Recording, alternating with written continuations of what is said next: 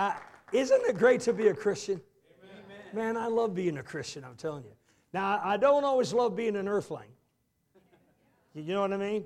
This is one flipped out, weirded out planet. Actually, the planet's probably okay, it's the people on it.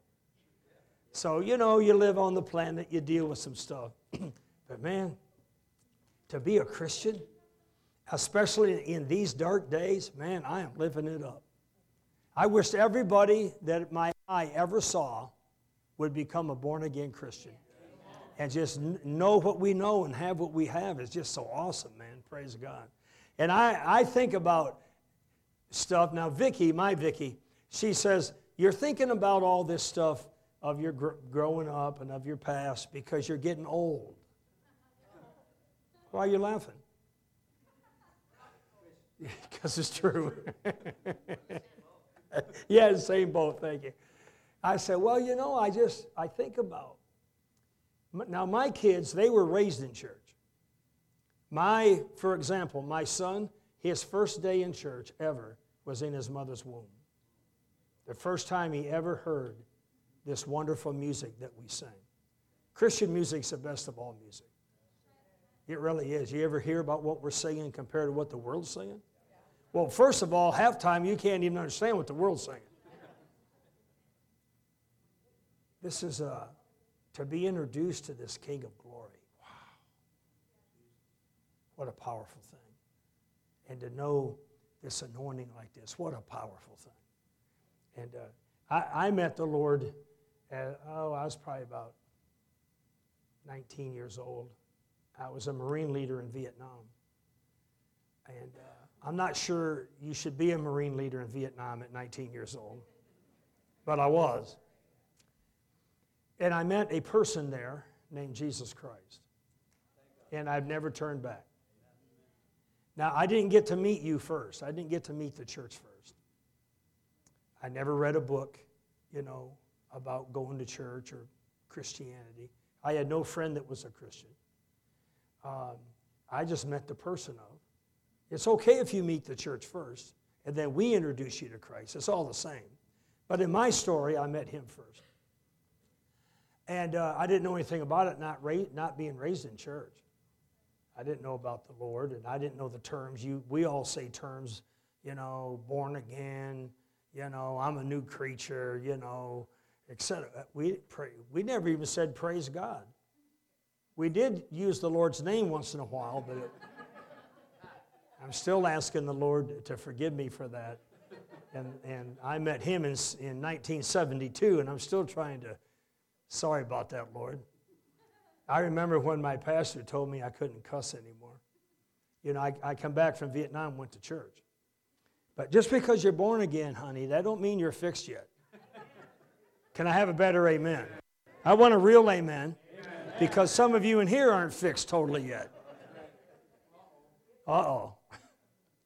So my pastor said, You can't, you, you know, you don't speak again until I give you permission. Period. Anywhere, at any time. Oh, I don't blame him. And uh, I was a Marine instructor, you know, with recruits at the time. And uh, so I went to work the next day at the Marine Corps depot, you know, recruit depot. And I yelled for my platoon to fall in. And then I began to talk to them. And I remembered what my pastor we had this old gal in our church too called Sister Pentecost. Now, I think we called her Sister Pentecost because she was old enough. I thought maybe we thought she was there. but she was this old, sweet Pentecostal lady. Man, she's only about this tall. But when she prayed for you, man, both ears went to swelling, you know. She'd get a hold of you. I mean, I think she thought you had to shake demons out of people because she just, man, it was like a dog after a, you know. And uh, she told me, don't you ever hear me, don't you ever let me hear you cuss again, boy. Now, pastor said, if you cuss again, I'm going to deal with you. Now, he was a full-blooded Cherokee holy man raised on the reservation. He said, I can talk to you from the Bible or the hatchet. Which one do you want? I said, I'll take the Bible. I'll take the Bible. But now, sister, and I, and I think he meant it. But I, even if he didn't, I wasn't going to test it. But Sister Pentecost said, If you ever cuss like that again and, and use the name of the Lord my God in vain, may he strike you dead. Oh, you talk about fixing the guy really quick. I believed her. Nobody argued with Sister Pentecost. That's why we need these holy women of God in the church today. I mean, we, we believe this woman. So I went to work, and, uh, you know, what do you, I'm a Marine instructor. What do you tell privates? Private, you. I'm thinking, I don't want to get struck dead here in the uniform. I survived two years in Vietnam and I died dealing with a recruit because Sister Pentecost called upon God. So I, you know, we didn't have cell phones then. So at lunchtime, I ran and called my pastor. I said, Pastor, you and Sister Pentecost have ruined my career in the Marines. And they, he said, What are you talking about? I said, uh, I can't cuss anymore. He goes, No, you can't. I said, Well, I'm like, I'm like mute. I didn't realize. I didn't realize that if I said 10 words, nine and a half of them were not permitted. That terrible? I didn't realize that. That's why I love you and I love the church, because you help people like me. The church helped me. Some people have problems with church. I've never had a problem with church. The church helped me. I don't know if I would have got free from all that crud foul mouth and hatred and, and, and anger and drinking so heavy. And are you kidding me, man? But the church helped me. That's why I live in church now. I mean, I, I would go to church every night if they let me. They almost do. I think this is my, uh, my staff was telling me, this is my 322nd time to speak in a church this year. I love church because I love what it did for me. Once somebody said, Now, Brother Barclay, you know, why don't you slow down a little bit? You got a great church down here and other churches and all these preachers, sons in the faith, and you, you know, you're on television, you've written books, and why don't you just kind of take it easy? That, that, by the way, is a really dumb suggestion. But nonetheless, I know the heart of why people say that to me. And I said, I can't do it. I just can't. And they say, why not? And I said, because everywhere I go, there's a Mark Barclay sitting out there somewhere. There really is. Some guy that wants to be a Christian, or he is, but he doesn't know how to live, or she, but he doesn't know how to live like a Christian. And that's why, man, I, I look back now, I'm so glad that I met this Jesus Christ. I'm so glad that I'm born again. I'm a new creature. And I'm so glad that people like you, it wasn't you, but it was someone just like you who got Mark Barclay totally free. You got to understand something. This is why you're in church. Maybe you're already free. And a lot of people are, and they're great disciples. And we all got something we're dealing with, I'm sure, you know, but, but, but most of you are probably great disciples. But what if that church that I met, my first church, what if they would have disassembled? What if they, what if they wouldn't have went to church? What if they would have been cheaters? Then I wouldn't be the man of God I am today.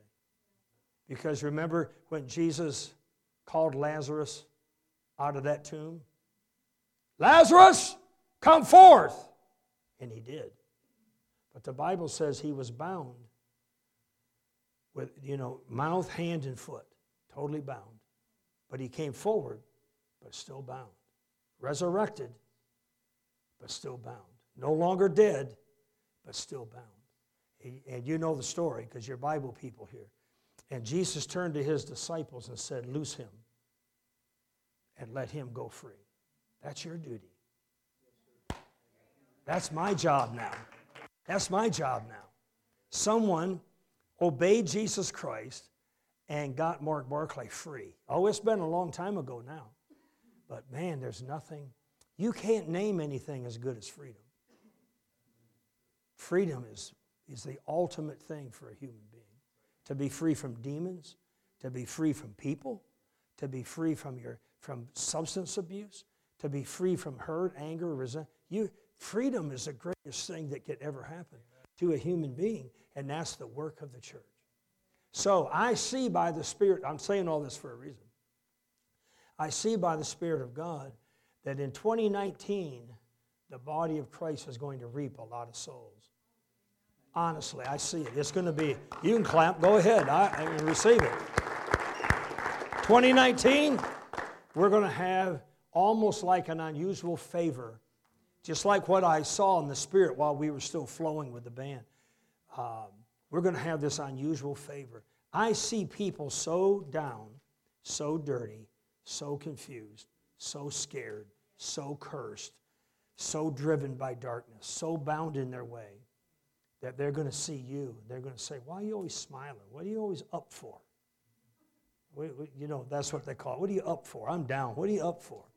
What are you on? That's what, if you're happy, to say, What are you on? What are you taking, man? You know? Yeah, Jesus, that's right. But I see this in the Spirit. I'm prophesying it everywhere I go. I'm prophesying it over my life and my ministry. I fully intend to see more souls. Either the backslider coming back to God and saying, I've been a prodigal, I've been wrong, I got hurt, I got mad, sad, I got disappointed, I ran away, I got running with the wrong people. There's a hundred or more reasons why people leave churches. But I don't know about all that. Uh, but I do know this a lot of them are coming home.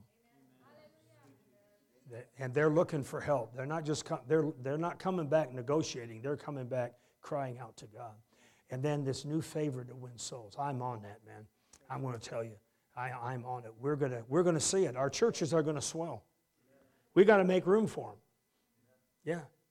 What would this church do if even, I know this isn't a Sunday morning attendance, you know, midweek, Someone said, I was trying to think of that today. One of my fathers, I think it was Dr. Roy Hicks, if you know that name. You, you, you knew Dr. Hicks. Dr. Hicks said, uh, when you, when you uh, look at the attendance on Sunday morning, you can see how popular church is. When you look at the attendance on Sunday night, you can see how popular the preacher is. When you look at the attendance on Wednesday night, you see how popular God is. Sure glad I'm here tonight especially after that. Praise the Lord. Amen. So, with this new favor, this influx of people, we got to make room for them. I'm going to help you. You know this, but they're not all going to smell pretty. Oh, no. Oh, no. Revival's always been messy, but it's worth it to change people's lives. It's worth it. I see it sometimes, the pastor saying, just sing one song. I got to hurry up and get in the word today. So, somebody's here that needs it. And God told me what to say, and He'll say it, and people's total lives will be changed. You got to understand, Eh, so do I, not every church service is for you. You're a soldier. You're a soldier of the cross. Not everything's designed for you and bless you and help you. I hope you get help. I hope you get blessed. But that's not the goal. Sometimes you might sit here and say, What's he preaching that for? Man, I just, I know all about that. Why, doesn't he, why didn't he go deep, man? Because God's sending that message and it isn't for you today. It's for you to be a good soldier, part of the army, and let, let God use pastor to zero in on what he's doing. I'm preaching pretty good right now. Yeah. Send them to us, Lord, the confused ones. Send them to us. They're so lost. So many are so lost. They don't even know where to turn. They don't know where to turn. They, they really don't. They see all these play churches and placebo churches and dirty churches and, and lying and cheating preachers. They don't know where to turn. They see all this junk and, and, and, and then they say, well, the church, they're, they're as dirty as we are. They can't help us. But there are churches like this one that can help. Turn them, get, send them to us. Send a, we'll be a house of deliverance. We'll cast out demons. We'll help them get free from any substance, any misbehavior. Send them to us. That's what we pray, that this would be a decontamination station in the name of Jesus Christ of Nazareth. This would be a deliverance center in the name of Jesus Christ of Nazareth. Amen. Praise God. Hallelujah. Wow, I like being here. Whew. There's a good spirit in this house right now. Amen. Praise God.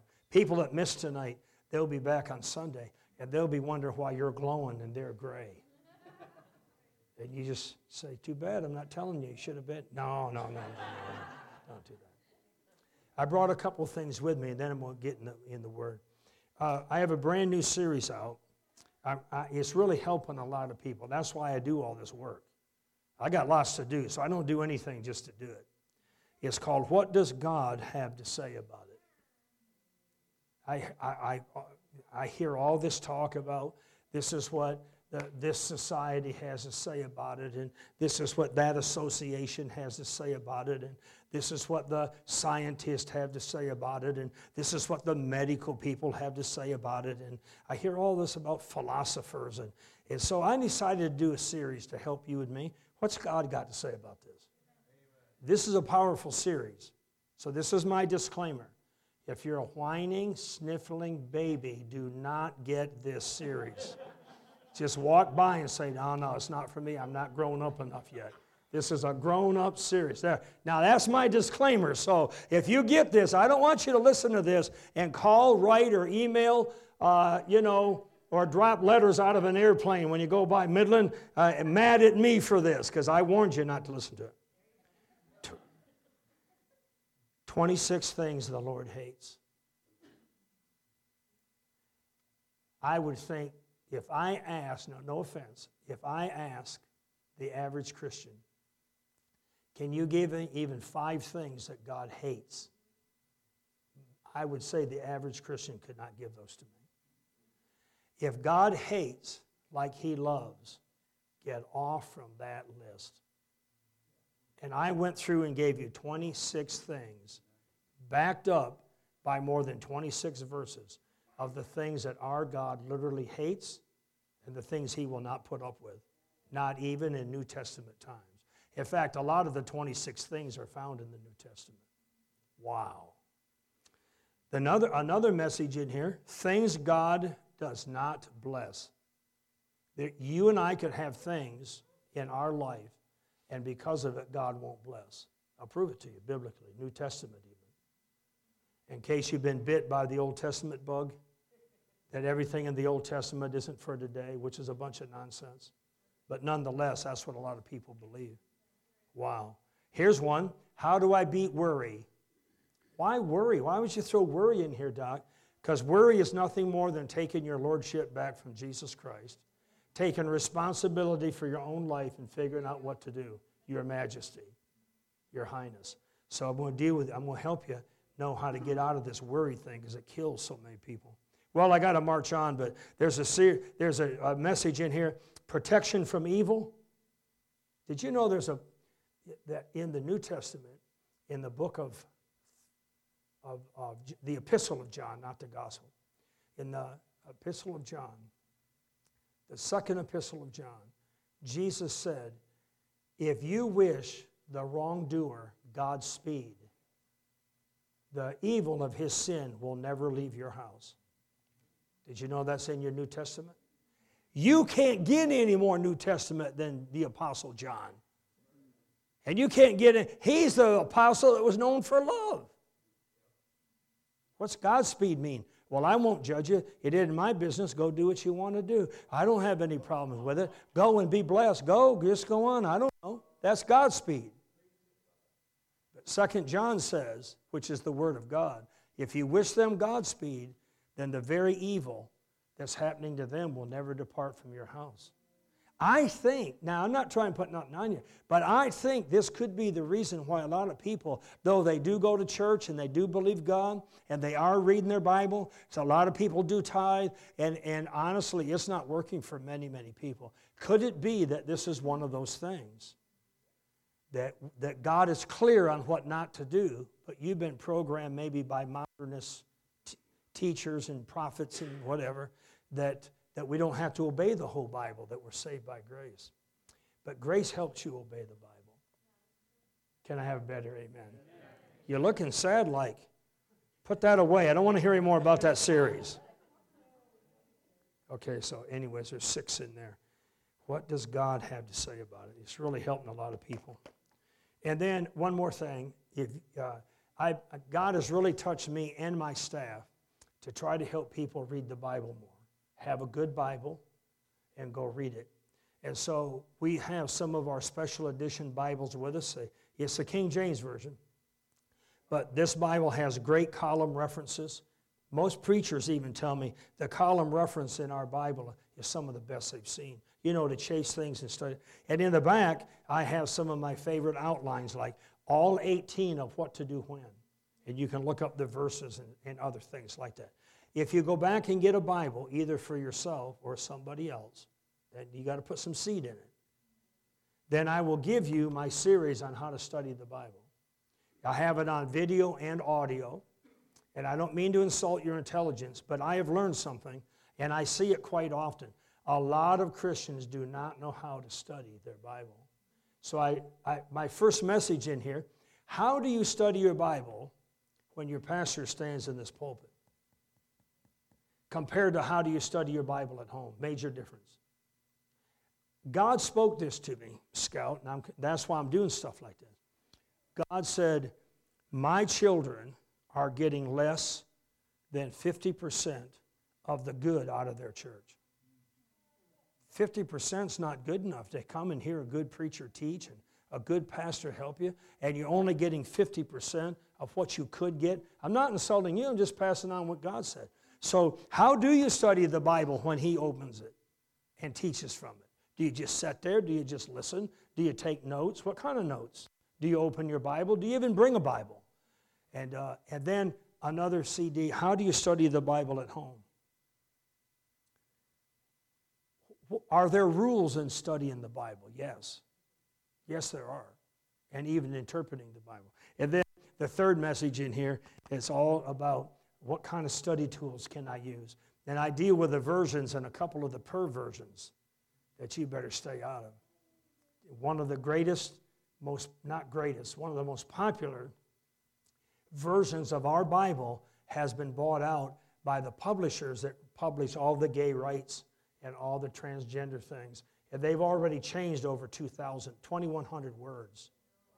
Oh, yeah. And it's so popular, most people. You know why they're doing it? In short, in quick. Because they want to be able to say, well, I don't know what your Bible says, but my Bible says Jesus was gay.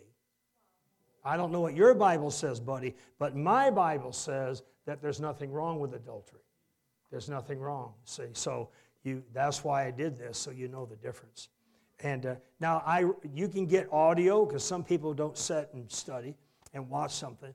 I prefer you get the video because we zoomed my TV cameras right in on my Bible, put them on the big screen, and videoed this is what this little number means, this is what this letter means, why do we have a different font here? So it's really been helping a lot of people. Enough on that. If you get a Bible, I'll give this to you. And if you got a good Bible, then this, it's the best gift you can give somebody the Word of God. And they're not real expensive either. Did you bring a Bible? Speaking of the Bible, did you bring one? Is that an amen? Is that a yes? All right, open it to the book of Matthew. Come on. We got at least study a few minutes, don't we? Praise God. Amen. Let me hand this back to somebody here. Praise God. Matthew chapter 2. Are you there? Okay, Matthew 2. Oh, man. Isn't it great to be in church? Scout, I love you, and I'm very proud of you. I want to tell you in front of everybody, you're doing a tremendous job here. And God is really using you and Devine and the team here. So thank God for the team here as well. I'm serious about that. I'm not a flatterer. I'm not good at that. But when I see something that's working and I see something of high caliber and I see what God's doing, I want to say thank you to this church. that, that means you too, church family. A general is only as good as his troops in the field.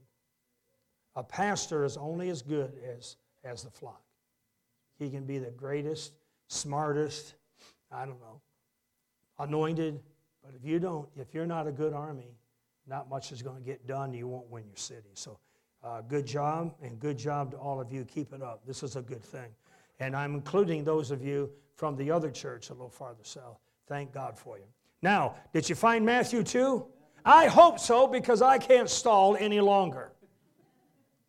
Matthew 2. I want to give you a couple of my favorite verses, and especially at Christmas time, but not because it's Christmas time, because there's a message in here that God wanted me to bring to you uh, that's one of the reasons I came up here.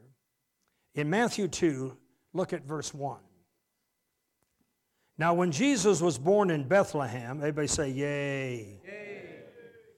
Of Judea in the days of Herod the king, behold, there came wise men from the east to Jerusalem. Now, if you know the whole story, which I'm sure you do, you'll know that there were kings involved, there were wise men involved, you'll know there were shepherds involved, there was angels involved. Amen. Hey, when now wise men, that doesn't just mean, golly, that guy's really smart. These were the astronomers, probably the medical people of the day, the scientists of the day, the mathematicians of the day, probably the highest CEOs of the richest places in the earth of the day. That's who was attracted to this baby being born from the east. Now, if you look at the east right now, what's considered the east? That's all, that's the east is who wants Jerusalem annihilated. The east, they're not, but these guys came from the east with a whole different agenda. It wasn't to annihilate this new baby king of the Jews. It was to bless him and be part of this great event. Skip down just for the sake of time to verse 9. Verse 9. When they had heard the king, they departed, and lo, the star. Circle that. Everybody say, the star. star. It's important that you understand this because I'm going to tell you about something in a minute about this. And when they had heard the king, they departed, and lo, the star which they saw in the east went before them. This is not a falling star. This is not a shooting star. This is a moving star. Until it came and stood over where the young child was. Why did the star stop there? Because nothing on this planet goes beyond Jesus Christ. He's the answer to everything. He's the fulfillment of all things, not some things. Are you listening at all? Yeah. Now, I don't know about you, but where I live, I don't see wise men and kings and, and city leaders looking up into the sky following some star. This is a really weird, unusual event that people like this especially. Now you know there's always been a little superstitious people and some religious people and you know they might thought oh my god look at that star it's moving. But these this this level of people they're more suspicious than they are superstitious. And they see this star and it's moving and for some really weird unknown reason they followed it. Hey not across town not across county. They followed this uh, all the way from the east. Imagine, this does not make any sense. There must have been something in the air besides a star in the sky.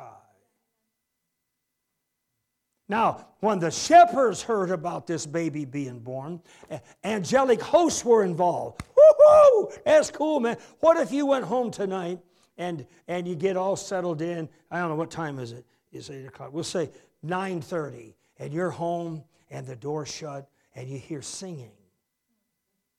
And it's so angelic, so beautiful. You turn to each other and say, is that coming from your iPhone? Where's that coming from? No, no, I'm not playing music, she says. Well, what is that? I don't know. Is it it must be from outside. Must be some Christmas carolers have come by. So you open the door and you look out, and there's no Christmas carolers. What do you see? Angel, angels in a little choir, lifted off the ground, singing, announcing his birth. and you ran in the house and shut the door and hid yourself. I know you look so spiritual, like I would have sung with him. No, you wouldn't. You would have been as spooked out as anybody else. Yeah. The day that Jesus died and gave up his life, the earth went dark. It was bigger than a solar eclipse because it was the globe. Something filled the air. Everybody knew. Even some of the soldiers said, uh oh, uh oh, he really was God or he really was the king of the Jews. I believe the way I read this, uh, when Jesus was born, something filled the air. The glory of the Lord filled the earth. That's why men of that high education uh, would follow a star in the sky. Hey, where you going, Jake? I don't know. Wherever that star, wherever that star stops, that's where I stop. Well, that's cool for an hour. hey, in 2018, most of you have really nice cars, and you might not have followed the star for an hour.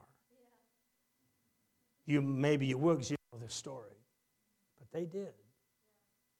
They did. Now look at this. You still with me? When they saw the star, verse 10, when they saw the star, they rejoiced with exceeding great joy.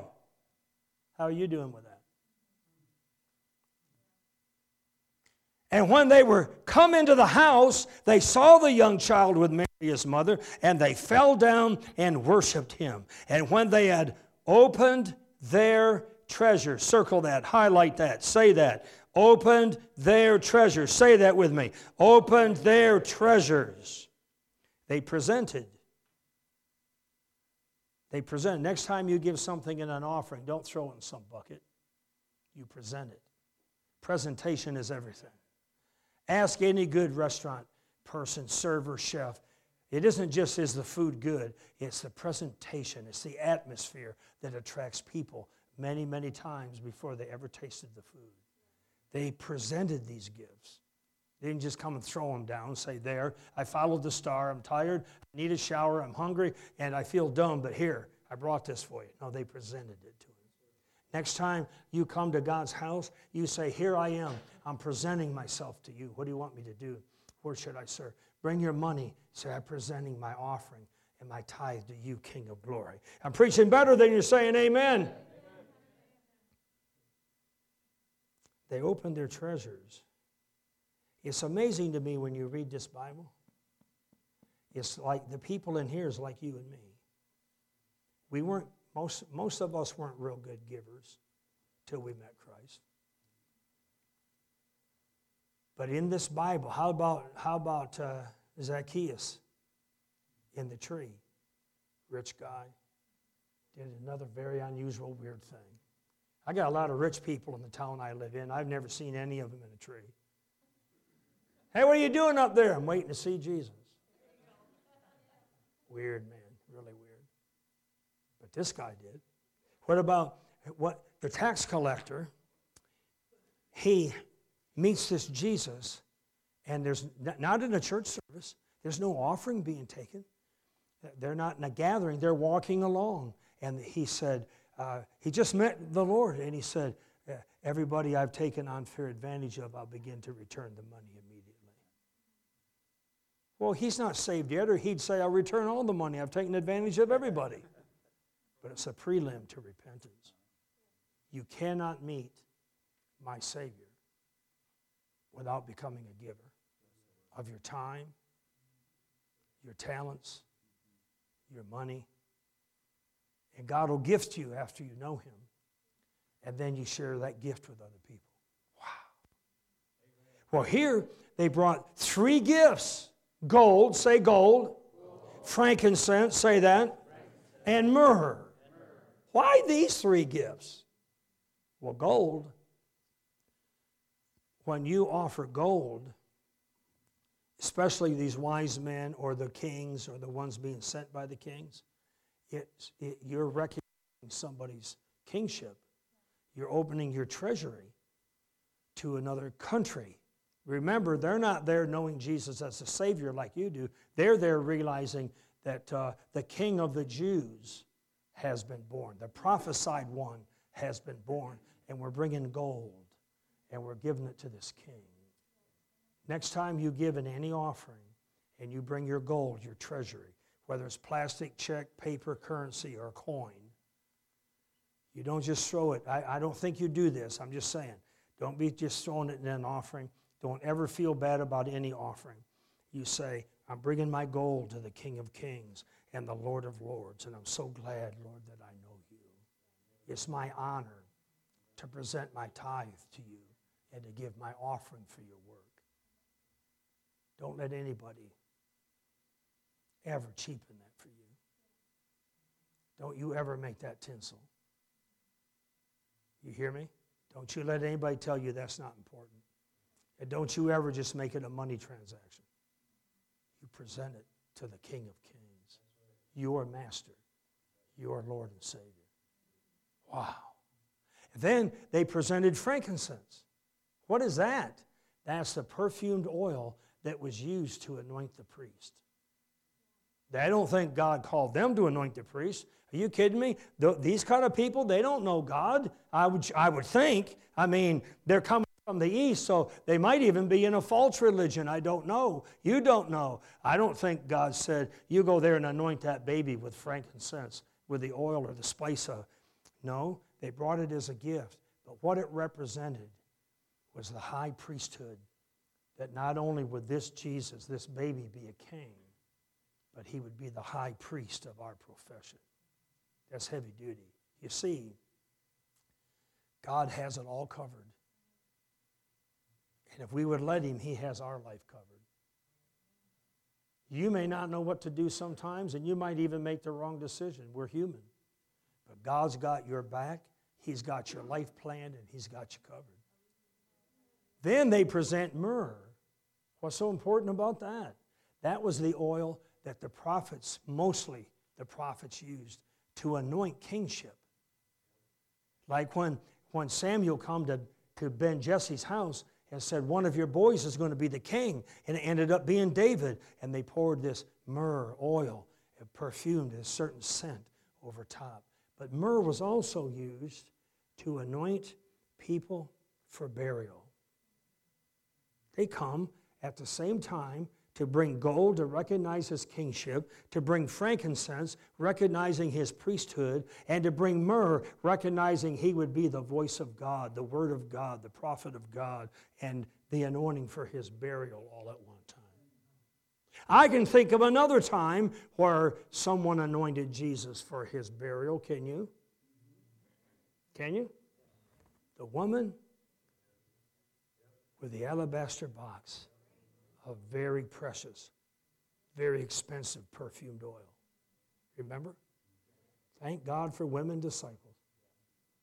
Wow. Or we'd all be dressed in camouflage tonight with deer heads hanging all over the building. Thank God, say it. Thank God for women disciples. Amen. You don't, Pastor says, I don't see the problem. What are you talking about, Doc? Of course we're going to. Yeah, hallelujah. Amen. Let's yeah, let's do it. Yeah, no, we're not doing it. No. Sorry, I even brought it up. Praise God. This woman comes right into the presence of Jesus. And, and you know, she got booed. She got prosecuted. She got worse than anybody any here ever had a Facebook post against you. She got totally rejected. They even, in front of her, whined and complained to Jesus. Why? This oil is expensive, and the box it came in. Why, this could have been sold, and the, and the money, we could have gave it to the poor. I love Jesus' answer. You know what he said? You've always had the poor, you haven't done anything yet. That's what he was saying. The poor you have, they, you've always had them, they'll be with you always. If you're so concerned about the poor, he said, You leave her alone. And she, he said a couple different things, but ultimately he said, She has come to anoint me for my burial. When I read stuff like that, I said, Lord, you really do have us covered. You've covered every base. You know, there's a verse that says, It's the glory of God to conceal a matter, but it's the honor of kings to search out that matter. That's our duty in this life, is to chase this God, interrogate his scriptures, feed off the shepherd, and hear from God, and let him show us how much he's got our back and how much he's got us covered. Any amens on that at all? The longer I live, the more I realize. See, I, I, I, was, I started talking tonight. I don't know why I come here. I feel like a family member. So I start talking like, hey, Grandpa, throw another wood on the fireplace and we'll just kind of keep going. But I wonder, I used to wonder, why did I survive 21 months in Vietnam as a Marine leader. How did that happen?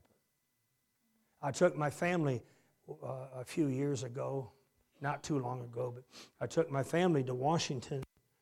And my dear friend uh, Rick Santorum, if you know that name, he's a dear friend of mine, and he met me there.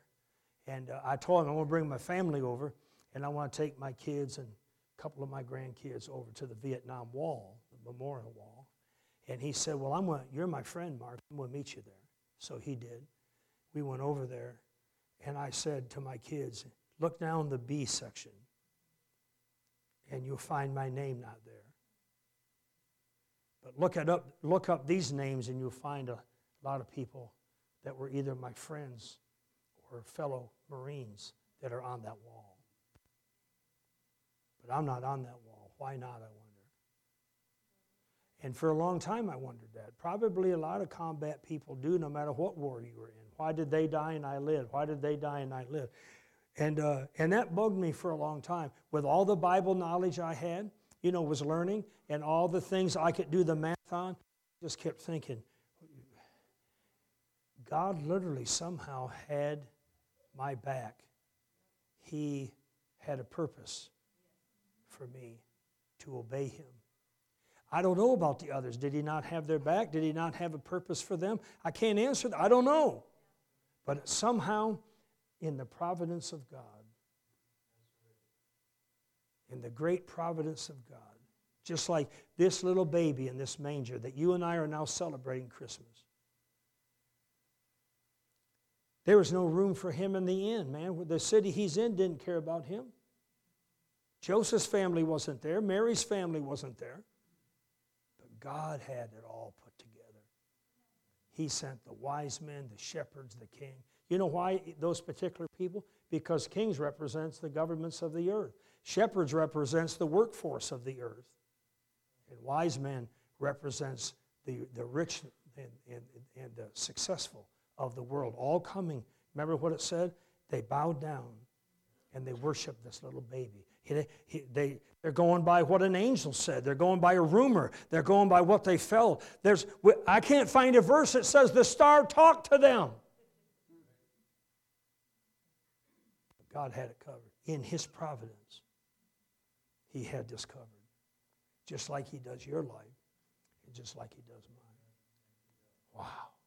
I think we all lift our hands to Him. Come on, do it. And just praise Him for a minute. Come on, I'm almost done preaching at you. Let's just praise Him for a minute and honor Him. Lord, you're so good to us. We love you tonight. Thank you. You are the King of Kings. You are the Lord of Lords. Praise God. Praise God. Praise God. I know this, my friends. If God can take a kid like me from a little dinky village here in Michigan, population, I don't know what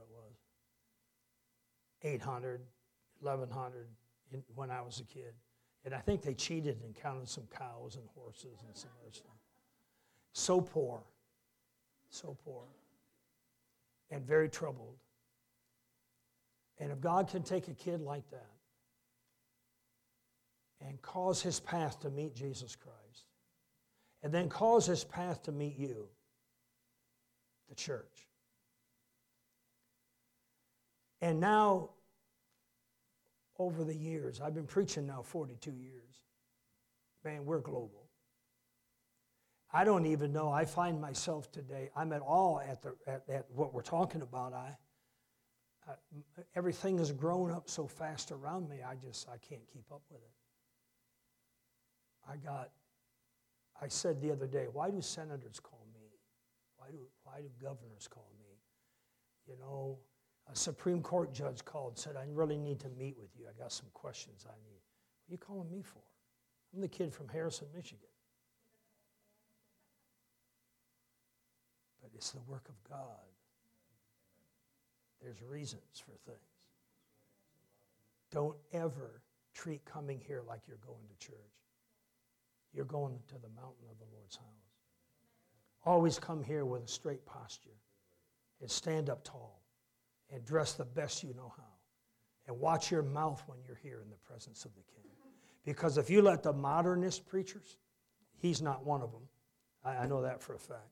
If, I, don't, I didn't say contemporary, I said modernist. Modernist preachers, they treat God like He's one of us. Like church is no big deal, it's just church. This ain't God house, it's just church. He no, but he's no big deal. He puts his britches on like I do. He's just, a, he just, he's just pastor, or worse yet, he's just scout. No big deal. Don't have to respect him. Then before you know it, this isn't the Bible, the, the, the Word of God, it, the, the total book of truth. It's our textbook. He's the professor. This ain't a pulpit, this is a podium. This ain't the holy place, the sanctuary. This turns into the campus, the classroom. The tithe isn't holy. A lot of people cheat and steal it now. They say, well, no big deal, I don't believe in tithing. They treat it like tuition. If I don't like the professor and I don't like the class that I'm taking, I just take my tuition and I'll go transfer my credits to another church. Who, who, who ever thought that God might have called them here except for God? God called them here. They're not here by accident. Are you listening to me at all? I gotta, that's my alarm. I didn't want you to think I was playing with my phone. If I don't set my alarm, I'll preach five times longer than Scout Hester. Just let me tell you right now. And it will totally be the Melport's fault because I went there and they gave me a quad cappuccino. That's four shots of espresso. I told one of the guys, don't put premium in the race car just before, you, before they start the race unless you want him to go the whole way.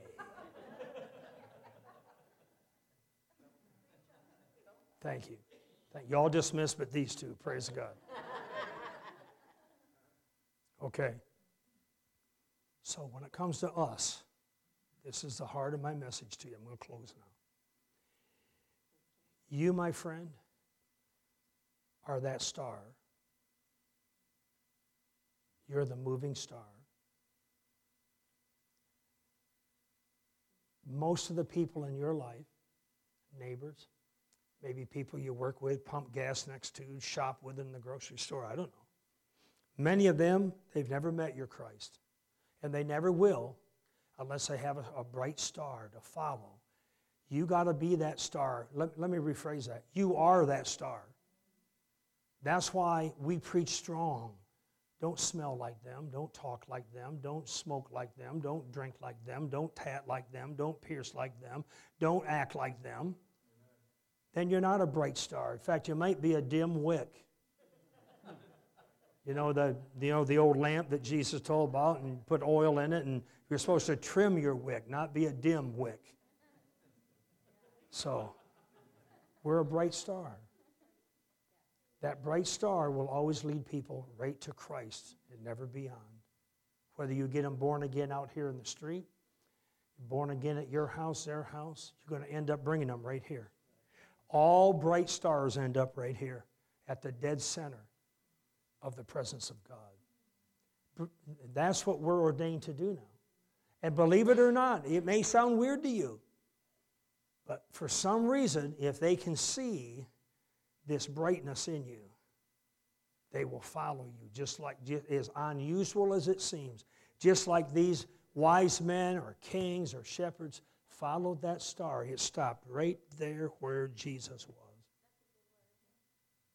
They want to. They, I'm going to tell you, they're looking right now. They, the world is looking right now. The world is hurting. They're, they're in darkness, man. They're scared. They, I mean, they have nowhere to turn. They don't know our God. They're, you know how many church people don't know our God? There's, there's masses of people who attend church somehow, somewhere. They really never met our Jesus. That's your duty. That's my duty to, to be that bright and shining star in Christ. Remember what Jesus said? Also, the book of Matthew? Quote, Let your light so shine before men that they see your they see your good works and therefore glorify your father which is in heaven that didn't mean they say oh you're a good citizen yay if you're up there god yay and then no, glorify means they turn their life over to our God. Now, if you and I refuse to be that bright star, You don't have to drag people, you just got to shine. You got to shine. You got to get all, yeah, so do I. We got to get any junk out of our life that would cause them not to follow. You, you know, before I met Christ, what we called you? Hypocrites. That's what I called you. You're just a bunch of hypocrites. You know? There's not, I don't think you'll find too many people that call Mark Barclay a hypocrite. You might find some people say he's a fanatic, a Jesus freak, yeah. Someone said the other day, uh, you know, Mark, one of the guys I grew up with, still from my hometown, he said, You just, you got religion, man, you're a fanatic. I said, I'm no fanatic, I'm God possessed. A fanatic's a baby Christian, man. That's, a, that's just a little kindle fire. I'm ablaze for God. Don't ever insult me again. Next time, just say, Barclay's gone. He's God possessed. That'd be me. That should be you too, isn't it? Isn't that you? Yeah. Yeah. But I, you know why we called you hypocrites? Because you always wanted us to be like you on Sunday. But a lot of the church, when they're not in church, they talked like we did. They listened to dirty jokes like we did. They got mad and threw tantrums like we did. Oh, wait a minute. They not only drank beer, they drank our beer.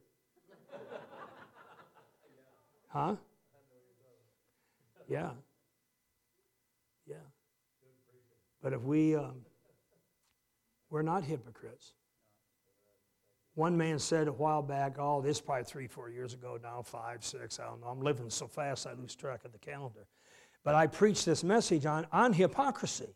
What, it, what does it mean to be a hypocrite? So I, I taught that. And afterwards, this man comes up and he goes, Pastor, you're, you're right. I'm a hypocrite and I'm leaving it, I'm not coming back. I just can't do it no more.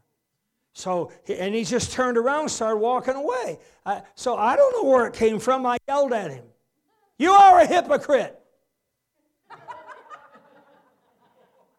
so he turned around and came back and he said, Pastor, that's what I'm trying to tell you. I heard your message today. And, that, and, and I just, I'm not going to be a hypocrite anymore. I said, wait, wait, wait, wait a minute. Let me ask you a question. Uh, are you really born again? Pastor, you know I'm a born again Christian. Uh-huh. Uh, aren't you water baptized for the remission of sins? Well, you know it. You did it. You're, you did the baptism. Mm-hmm. And don't you, aren't you filled with the Holy Ghost? Don't you pray in tongues? Mm-hmm. You know I do. And you've been going to church here this long, and, and I see you with your Bible, and, and, uh, and you're tithing and giving, and when something's going on, you come out work with your hands with the other guys. And I said, uh, Were you faking all that? He goes, No, I didn't fake any of that. Aha, you're right, you hypocrite. Now he's, he's puzzled and he's staring at me. I said, You're a hypocrite, all right, son, but you're not pretending here. You're pretending when you go home to be a sinner again. That's where you're a hypocrite. When you're here, this is the real you, the real, born again, Spirit filled, water baptized, Bible reading, servant of the Most High God, presenting your tithe and presenting your offering right here. You, you are never more, son, the real you, than what you are right here, right now. But when you go home, you pretend to be a sinner, I guess. And you pretend to be, to be something besides the real you. Amen. You can clap once. That's the truth. Amen. Praise God. Woo! Glory to God. Oh, I'm warming up. Look out. Get ready. I oh my alarm went off. I'm sorry. Well, next time, you know, if Pastor Scout would invite me more than once a year, I'd probably come up more, hang out with you, have a good word. And, but oh no, Christmas time. That's it, once a year. You're going to yell at Nate tomorrow? Oh, it's Nate's fault. It used to be Ray's fault. He used to have Nate's job. Yeah. And in his ultimate wisdom, he got called to go preach. uh, we love you very much. Be that bright star.